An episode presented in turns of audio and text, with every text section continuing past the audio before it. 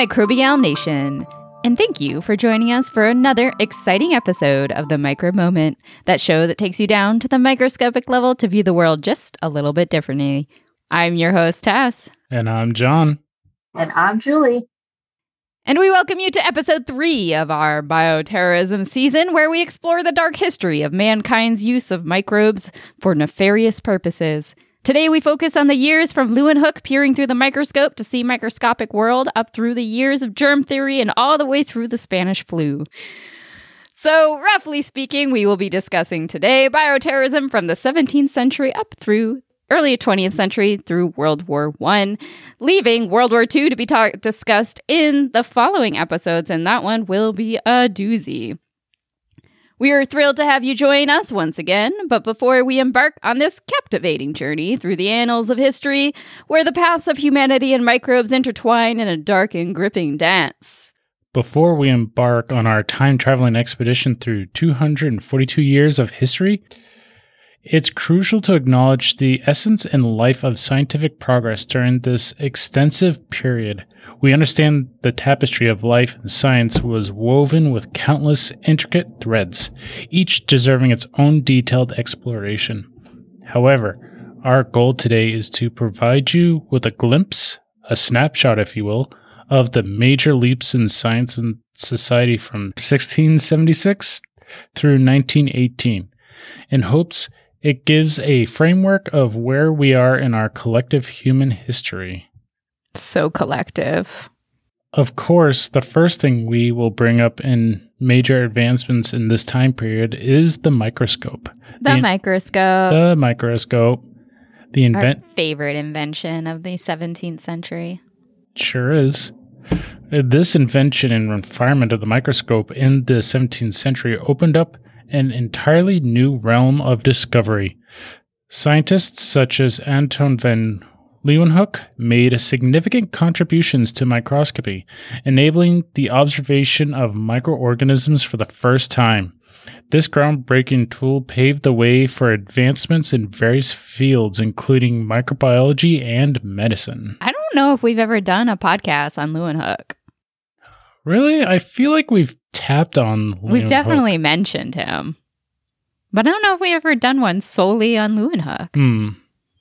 I'll have to put that on our, our to do list. Put on the list. The list is ever so growing. Well, in the 17th and 18th centuries were a time of enlightenment and the age of reason, individual rights, democratic principles, and the birth of America, and the emphasis on scientific inquiry were at the forefront of societal shifts. Scientifically, the 17th and 18th centuries were all about astronomy, physics, and mathematics. In this time period, there are a number of scientists I'm sure you'll have heard of Galileo Galilei. Galileo Galilei. Galileo Figaro. Magnifico. Magnifico. I'm just no. That's I'm just a poor boy. Nobody loves me. He's just a poor boy from above. It's all right. I'm gonna stop now because we're just gonna end up singing all of Bohemian Rhapsody.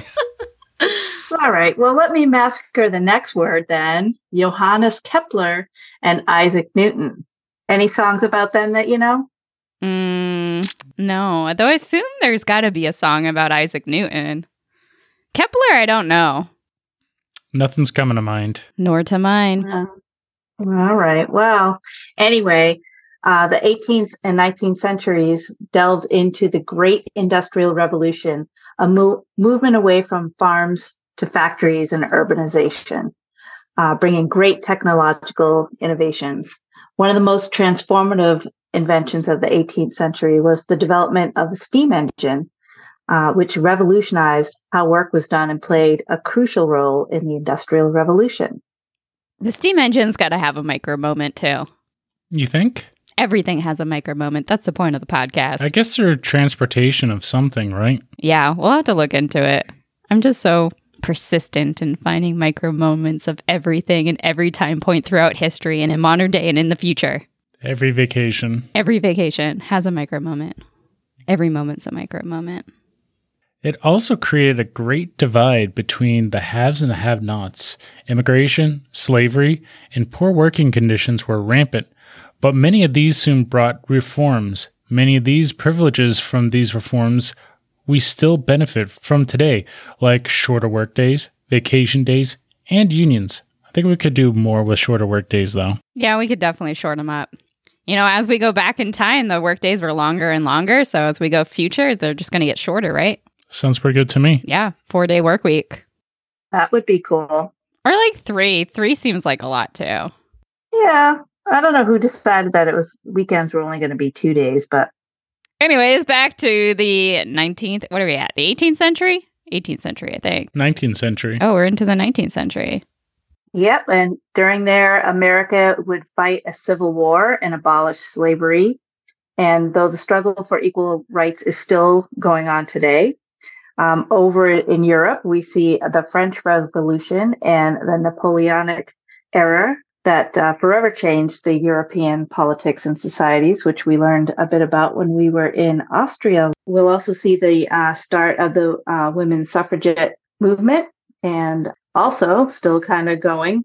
We're still fighting on that today for equal uh, rights for all people. We'll keep on working on that, hopefully. We are improving. Yep, it's getting better.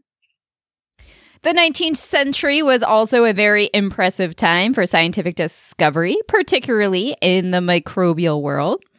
During this time frame, the telegraph was invited, not microbes, but that's okay. Darwin published his theory of evolution, also not microbes, but that's also okay. And Robert Koch and Louis Pasteur became the champions of germ theory. And we have like, I don't know, seven podcasts about those two. No, it was two. It was a Okay, two-parter. it's just two. They had a little spat. All due to a translational miscommunication. Mm, but isn't that why we always spat? Communication error. That is true. hmm Richard Petri also came out with his Petri dish. I didn't know there was an actual person that that was named after. Yeah, Petri. Richard Petri. Just like Yersinia is from a scientist called Yersinian. I, I have to admit, Rich, I was not aware of Richard Petri. Yeah. Learn something new every day. As additional micro moments, we have cholera, syphilis, anthrax, tuberculosis, all major pandemics and epidemics across the world, and were often a subject of scientific study throughout this time period. And we'll get into anthrax a little bit more because it is one of the most feared bioterrorist agents, according to the CDC and the WHO. However, today's anecdote on anthrax is how this bioterrorist agent actually helped us. Hmm. That's very vague, and I don't know how it would help, but we'll see. Oh, you know the story. Okay. I am at a loss right now, but I will probably be like, oh, as soon as I hear it. Yep, for sure. And for my fellow bookworms, the 18th and 19th centuries were also a great artistic and intellectual movements. Some of the greatest books of all time were written in this time period. We're talking about Pride and Prejudice, Frankenstein, Moby Dick, uh, Wuthering Heights, Roaming the Streets. We have Charles Dickens, Jane Austen, Leo Tolstoy, Fyodor Dostoevsky, Mark Twain, Victor Hugo, Edgar Allan Poe, one of your favorites. And if none of these sound familiar to you, your school has really failed you. Yeah, I think I've read at least.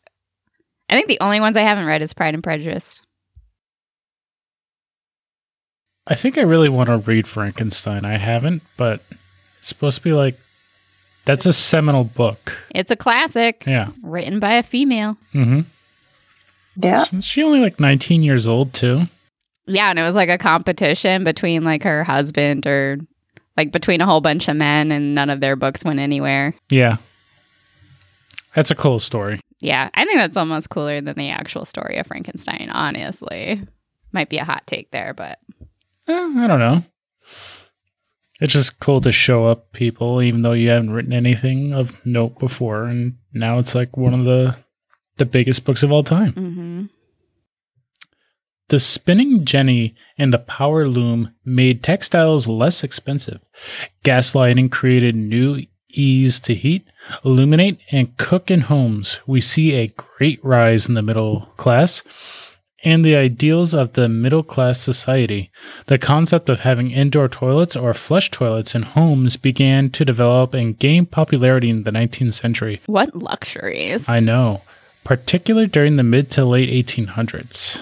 Okay, everyone, we got a right frame of mind now. We understand how awesome authors were during this time, how cool art was, the rise of biology, and with it, microbiology, and people began to urbanize. We had factory conditions, which were awful, but gave us a lot of things that we like and still use today. But the money that came from all this urbanization and leaving the farmlands behind did allow for some simple luxuries like toilets. The unsung heroes of the bathroom. Not so simple at the beginning. Mm-hmm. Created in Seattle, and every time the tide came in, water would rush up. So you had to make sure you weren't using the toilet during that time. Gotta time it with the tides.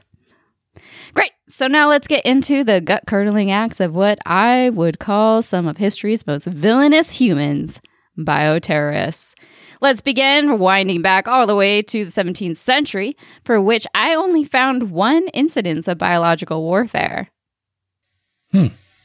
You know, honestly, I can't think of anything that 10 that's biologically related. Yeah, I mean, again, we should just sort of emphasize that in during this time period, a lot of people didn't have an understanding of what microbes were. We are 150 years or so away from germ theory, kind of the idea that microbes are the cause of disease. So a lot of what we're seeing is primitive, and we don't actually know the motives behind a lot of the people who did things. However, in the mid 17th century, the city of Candia, which is now Heraklion in Greece, was in the midst of a 21 year siege from the Ottoman Empire. The Venetian intelligence services, which aimed at lifting the siege by infecting the Ottoman soldiers with plague by attacking them with a liquid made from the spleens of buboes of plague victims. Although the plan was perfectly organized and the deadly mixture was ready to use, the attack was ultimately never carried out, and no one really knows why. And that little tidbit of bioterrorism comes to us from the Journal of Infectious Disease in 2015 by the authors Alani Thalassinou, Kostas Tsiamis, and Epi Polaku Rebelako. So plague rears its head once again. Yeah, very similar to what we saw previously when we were doing the medieval episode. So that was the one thing I found in the 17th century, so not a lot. We'll move into the 18th century. So now we're dealing with time periods when Leeuwenhoek did look through the microscope and did see his first animalcules, which are we now known as bacteria. I believe the first ones he saw was from the plaque of his teeth. And he made over 200 different lenses for his microscope. But, anyways, I digress. So let's roll it back to 1763. This is, of course, before America was America, when we were the British 13 colony- colonies. British officers in a morally bankrupt mood, mood, eh, mood or move, distributed blankets from a smallpox hospital to Native Americans. Oh, here we go. I knew smallpox was going to jump in somewhere. Yeah, so I was really trying to research this to see what it was because it's something you always hear in school and hear talked about a lot. But there's actually a lot of dispute on whether or not this happened in a way that was active sabotage against the the Native Americans and whether it may have been accidental. I mean, the other thing I will say is that smallpox was, you know, the white man's disease. They brought it over, but it was passing through Native Americans uh, far before 1763. And a lot of people do note the Fort Pitt incident as the first incident of spreading smallpox, but smallpox was seen across the country uh, before 1763. However, if they did end up distributing blankets of smallpox, the actions could have been quite devastating and forever altering the lives of countless innocent people. Is yours before Napole- Napoleonic era? During. During. Okay, should I do mine? Napoleon, maybe yours, maybe you go first. Okay. Okay. So we'll move over to the land of the French. Yes, we're going to the land of wine and cheese. Boy, I love the land of wine and cheese. So I'm probably going to butcher this name, but this is a story of the Walcheren fever or Walcheren fever. So let me set the scene here. The year is 1809. France is in the middle of the vast expansion as the Napoleonic War is going on. The French Empire covers most of the shoreline of Europe, and they're waving their hands at the island that is the UK at that point. To help It's like, hey, Hey. Hello, we're coming for you. Exactly. to help the Austrian forces, England sends 39,000 troops to the island of Walcheren. As a side note, I read this somewhere, but Austria is landlocked, so I'm not exactly sure why these forces are on the western side of the continent. It just could be my lack of knowledge for history at this time point. Well, I think the end points, the divide of countries now are different than they were in the 1800s. I'm really not sure though. Well, I also looked at like the Austrian Empire, and I don't think it stretched that far. But again, I could just be ignorant. Not only are the English helping the Austrians, I think it was to try to push the Napoleonic wave away from their shoreline. The British shipped out and landed on the island on July 30th, 1809. Once there, they had four goals to capture and destroy enemy ships, to destroy the arsenals and dockyards in the surrounding mainland, to capture the island, and to make the river Scheldt unnavigable. This is a river that flows from France through Brussels and empties in a bay that the island is located. So it's really like if they can take control of that, they can cut off commerce, warships, whatever from entering France. Yeah, water was so important Oh, so important. back in the day and still now, though I think sometimes we try to forget about it. Yeah, I mean, look at the Civil War. Mississippi was like a pivotal role in that. hmm From soldiers' journals, it seemed that it was a very enjoyable place at the time. One soldier claimed it was rustic. However, people started getting sick from August to September. Cases jumped from 700 to over 8,000, with soldiers with disease that was termed the Walcheren fever. Bum bum bum.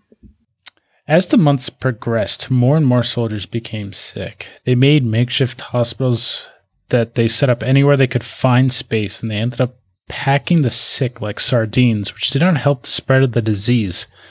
Though doctors tried to treat the sick, the medications were quite ineffective, with some being laxative and emetics. Wow, somehow I'm not surprised that doctors of the 18th, 19th century had no idea how to deal with Yeah. A fever. We're just going to try to make you poop yourself and vomit all over the place. Let's see if that makes you feel better. Well, better than leeches? Uh, You'd rather have the leeches? I think I'd rather have the leeches. I think I'd rather have leeches too. Yeah. I hate vomiting. yeah, me too. Yeah, leeches. Team leeches. Hashtag team leeches. it got so bad that the army had become crippled and Britain had to give up the island the following February. Although some fighting did occur between forces, it only led to the loss of 100 people.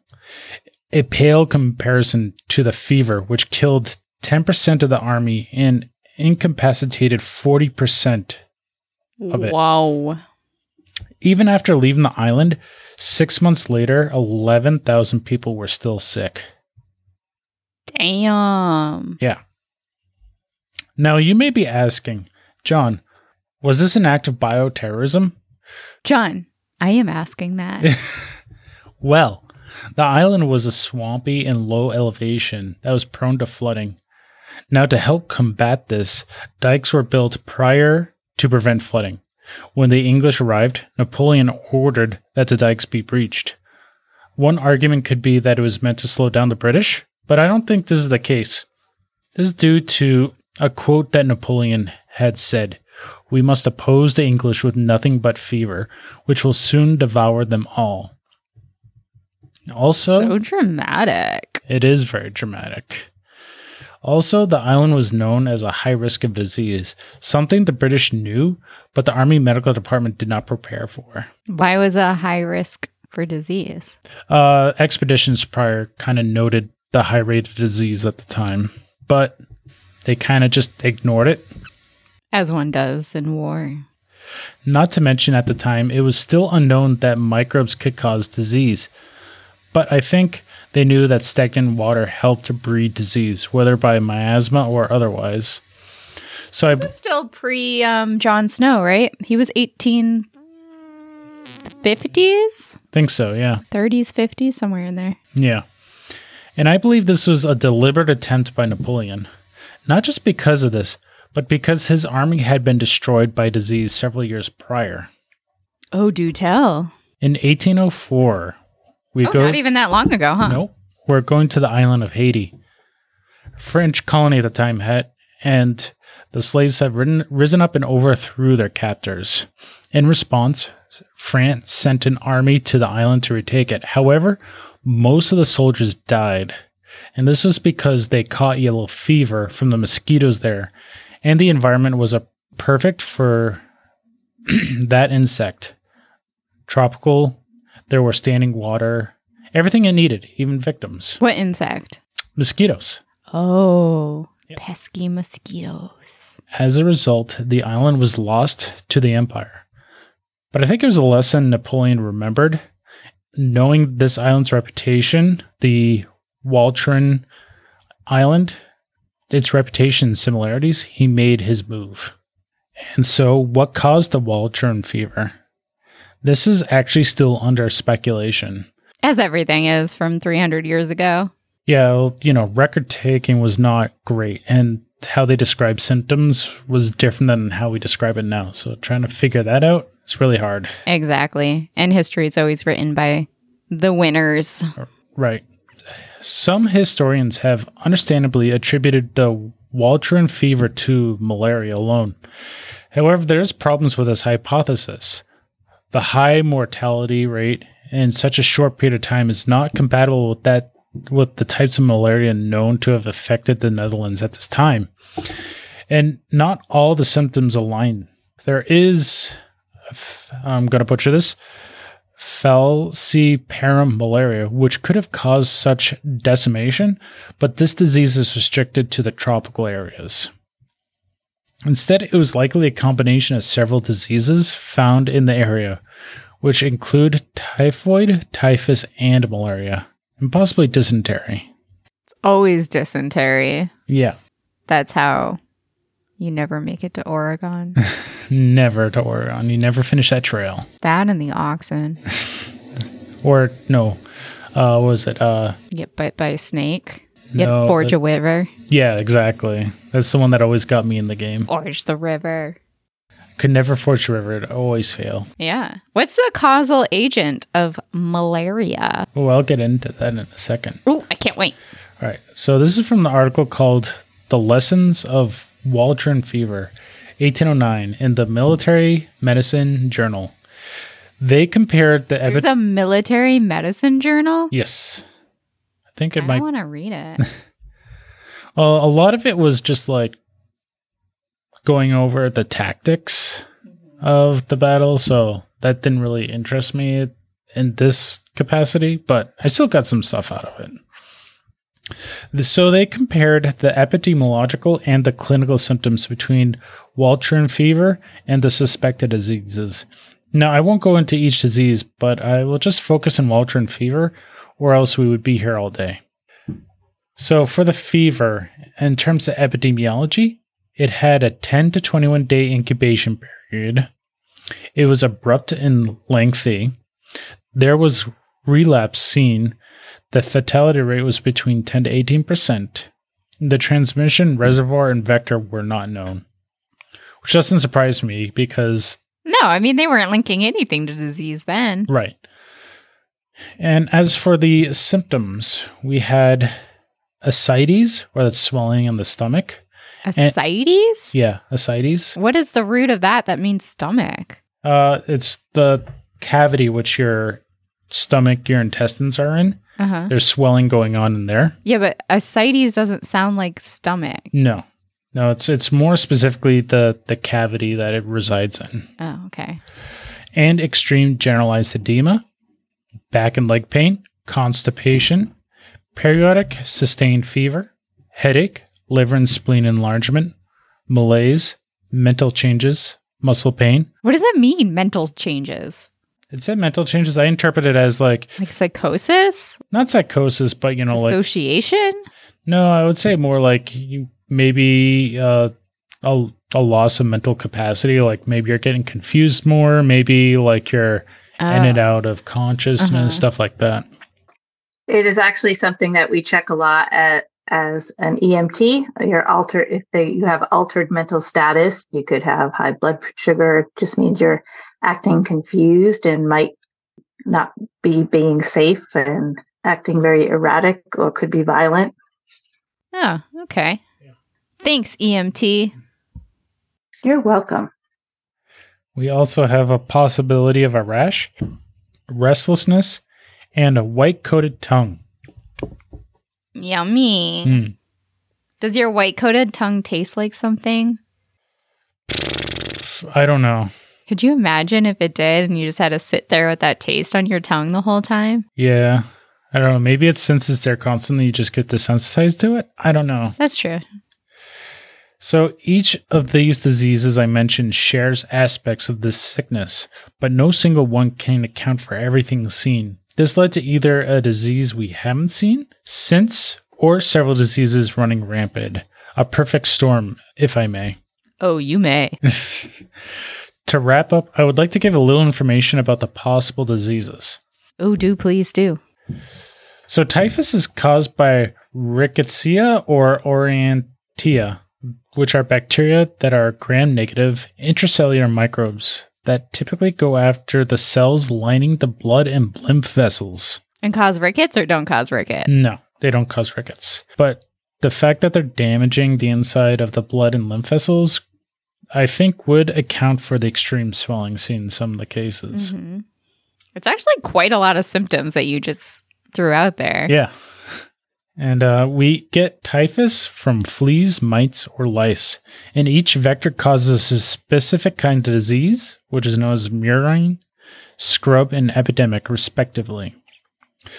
Luckily, it's easily treated with antibiotics, though. The next is typhoid, which is caused by Salmonella typhi, gram negative bacteria, and is spread through contaminated food or water, but is treatable with antibiotics. As of 2019, there are 9 million cases annually, and people can become carriers of it, aka Typhoid Mary. Man, we got to do a podcast on her. Yeah, I think I think we gotta. I love her. I mean, like, not really, but like, kind of. It's an interesting story. It's a very interesting story. And last but not least, there is malaria.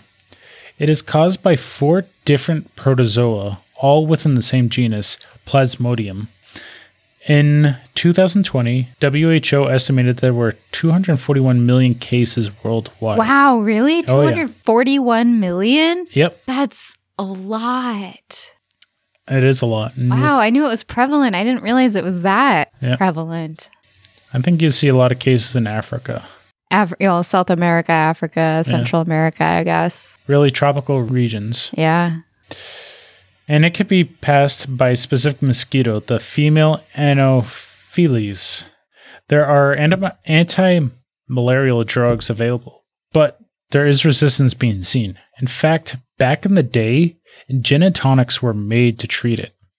I love a gin and tonic. Although not seen today, tonic had quinolones in it, a common drug for treating malaria. And so tonic was given to patients, but I think people did not like the flavor, so gin was added. And gin's got such a great flavor. It does.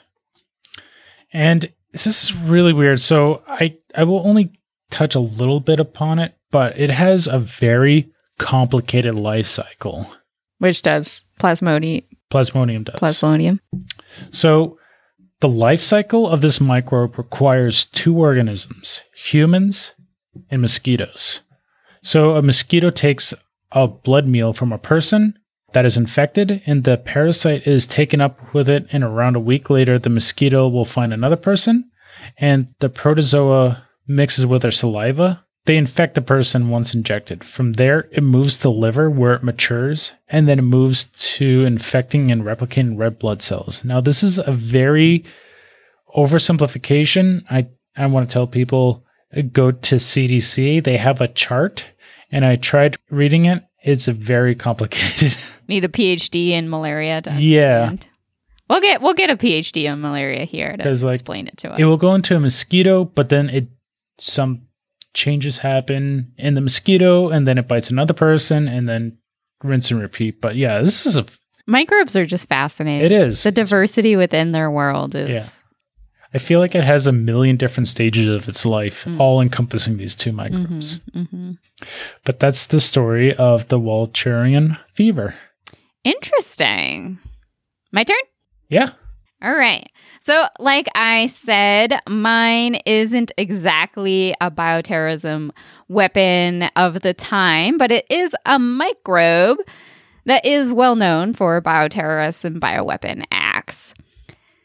It is perhaps the most feared bioweapon or bioterrorist agent um, that we have. Both the CDC and the WHO name anthrax as a major bioweapon to look out for. It's actually kind of crazy that it's considered a major bioweapon and it's so prevalent in the soil. Yeah, but it, it's not easily contracted from the soil anymore. Yeah, It is easily aerosolized, that is true. which is why it's such a good bioterrorist weapon. But today we are talking about how anthrax is perhaps one of the most beneficial microbes in advancing human medicine, perhaps second to penicillium. oh, do tell. Mm. So, most people are well aware that pathogens cause disease, and these pathogens can pass from one person to a person. But did you know that we know this because of one of the most feared bioweapons, Bacillus anthracis? Oh, uh, uh, I think I know where you're going with this, but I won't spoil it. That's right, we're talking about Koch solidifying germ theory and developing Koch's postulates, which are still to this day used and taught in schools around the world to prove that a specific agent is causing a specific disease. It's true, and it's his first big discovery as well. and he did it with anthrax. So, let me tell you a quick story. In 1873, the brilliant and stubborn Robert Koch was utterly stumped. He had refined the microscope, he had developed techniques for microscopic photography, and yet he could not figure out what caused anthrax, a disease that was plaguing the local herds. Koch got to work studying the disease. It wasn't long before his quick wit brought him to some simple yet important conclusions. He knew the disease could be passed from human to human and animal to human and animal to animal. He knew that if one animal was infected, it wasn't long before others got the disease as well. He also knew if you killed the infected animal, the hides and blood were still infectious and could pass on to new victims. Finally, he knew if he couldn't see the cause, he couldn't prove what caused the disease. But what caused anthrax and how would he be able to find it? Do tell. Try as he might, he could not isolate the bacteria from the infected areas, no matter how many spleens of infected animals he had bloodying up his workbench. But Koch was smart. He knew scientific discovery sometimes required new scientific techniques, new cultural techniques. He set out to figure out exactly how he could grow the microbe, this elusive little microbe. He knew that it lived happily inside living hosts, so maybe, just maybe, a piece of the host was necessary to grow the bacteria. Maybe the current media that was developed did not supply the right nutrients for the causative agent of anthrax, but he knew the host cells did. He got to work trying all sorts of potential solutions. Then he noticed that the aqueous humor, or the fluid from a cow's eye, had the necessary nutrients to support the growth of Bacillus anthracis. I remember reading that, but I never read how he decided or how he stumbled upon that. It's likely we'll never really know how many different potential things he tried out before he got to that conclusion. I mean, I guess part of it may have been like, well, you know, a lot of tissue is solid. This isn't going to work. Well, the liquid in an eye, I mean, it is a liquid. Why not try that? And your eye's a little bit more gelatinous, like agar. Yeah. Suddenly, he was one step closer to making the scientific discovery of his lifetime. The one that to this day is how we connect a pathogen to a disease. But to defeat our enemy, you must understand them. He looked at the life cycle of anthrax, trying to understand the spore formation. But was it this microbe, this bacillus looking microbe, that was the cause of the havoc throughout the land? There was only one way to be sure. He created a pure culture of this little microbe, ran over to his cage of unfortunate lab mice, and injected some with this potential causative agent and others with a relatively benign strain of bacillus, Bacillus subtilis. To this great glee, the ones with suspected pathogen died and the others survived. But could he be sure the pathogen was the cause? There's only one way to find out, and I think I know you're going to reveal it. He could not tell that this was just the cause. What he had to do was sacrifice more animals. His work was not yet done, and more mice would be sacrificed for the cause. From the dead mice, he extracted his pathogen, found it to be pure, and shot it into new healthy mice and waited. If this mouse, too, was killed, it proved it. Soon enough, the healthy mouse fell ill, experienced the same symptoms, and ultimately the same fate of the first and Koch's postulates were born. And lights beamed down from the sky, and angels trumpeted horns. Exactly.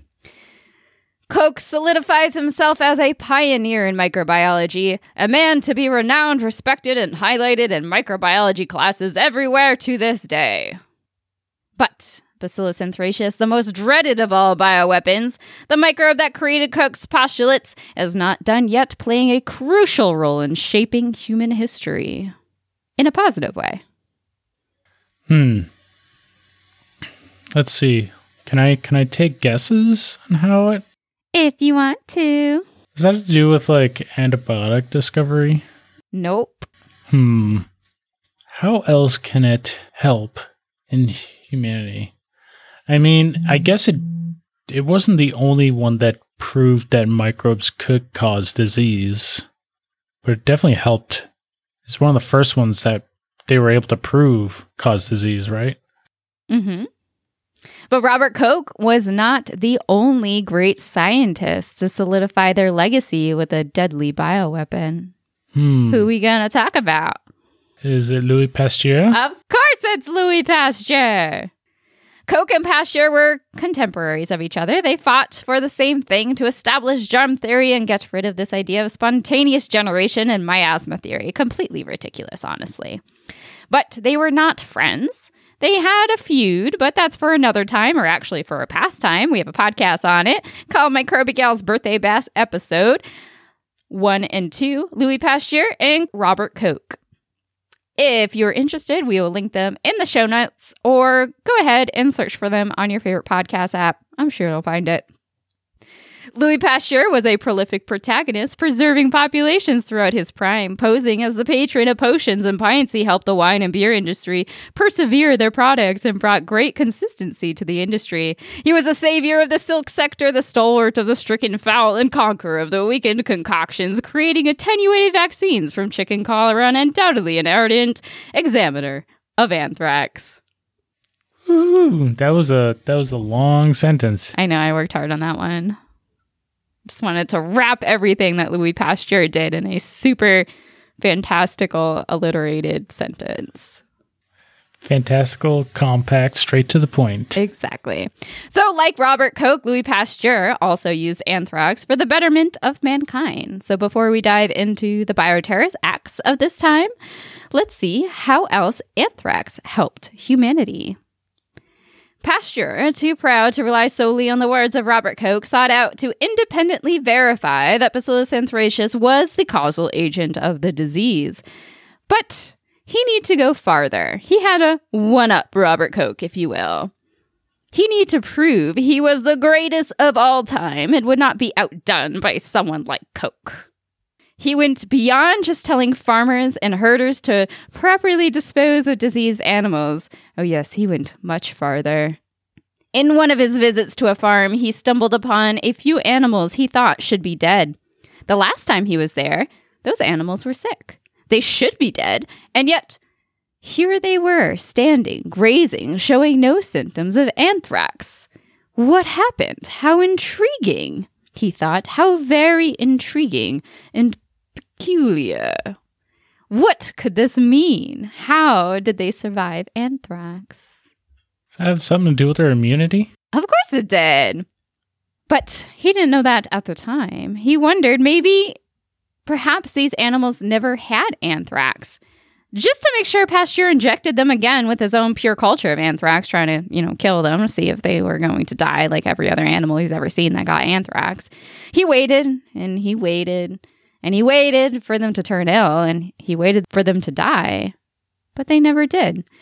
The animals were immune. But how? Pasteur remembered he could help the chickens overcome chicken cholera by injecting them with a weakened form of a microbe. Perhaps the same could be done with anthrax. You can weaken a colony of microbes in several of the same ways you can weaken a person. Uh, don't feed them. I mean, yes. Let them age, die of old age. Exposing them to too much oxygen, humans don't like that either. Yep. Um, also, boiling. Boiling tends to kill a lot of things. And, um, you know, for more sadistic means, poisoning. Yeah. Yeah. For microbes, this could be any antiseptic agent uh, they are susceptible to is a poison for them. But the one that worked the best was scorching these little cells over an open flame.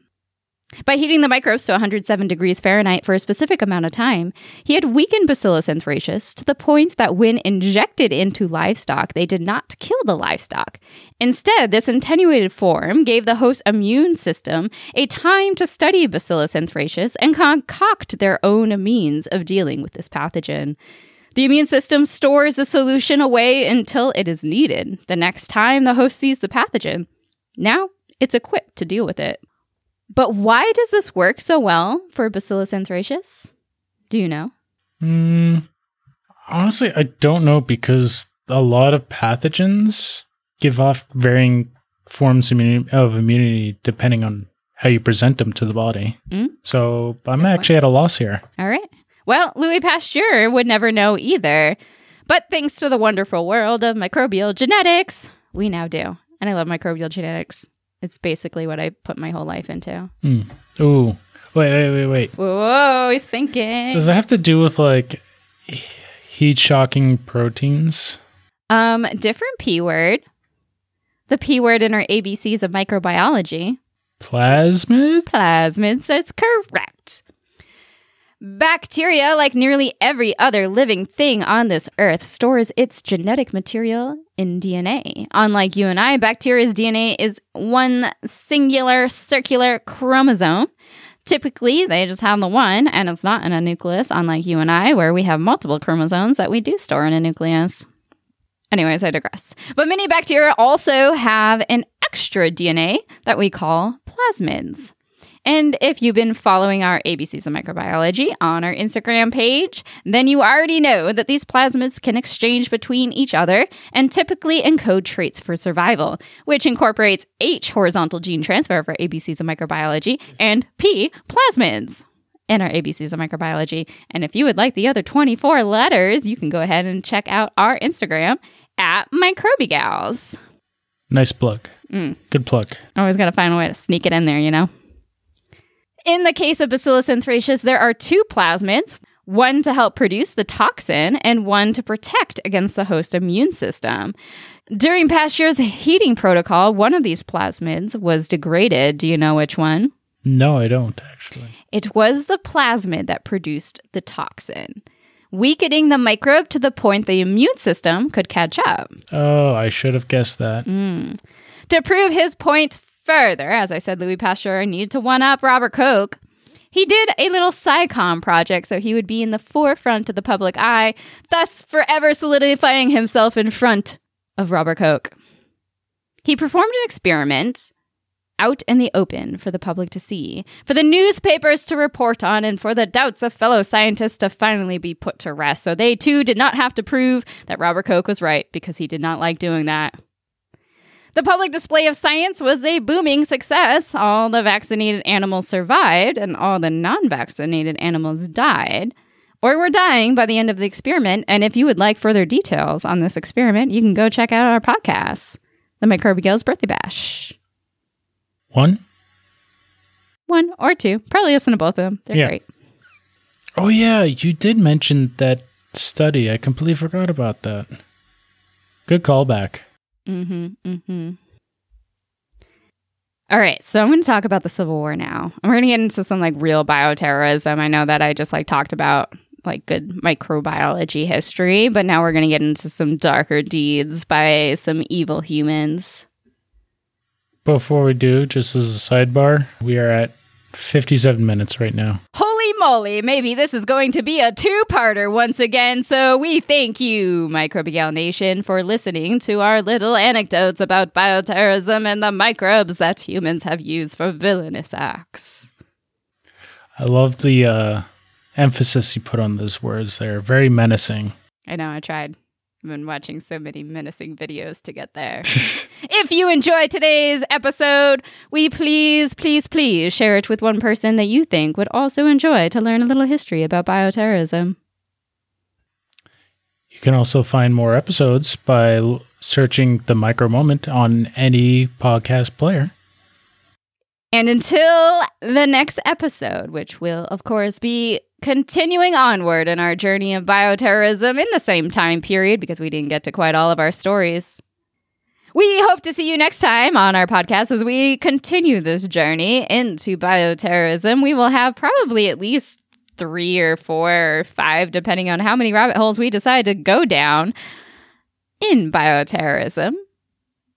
Uh, concerning the amount of rabbit holes we've gone into already, I'd probably say more like six or seven. Yeah, so many rabbit holes. We are just fascinated by this topic, and we hope you are too. So until next time, Microbial Nation, feed your microbes, Feed your guts. make your microbes love you lots. Bye. Bye. Bye.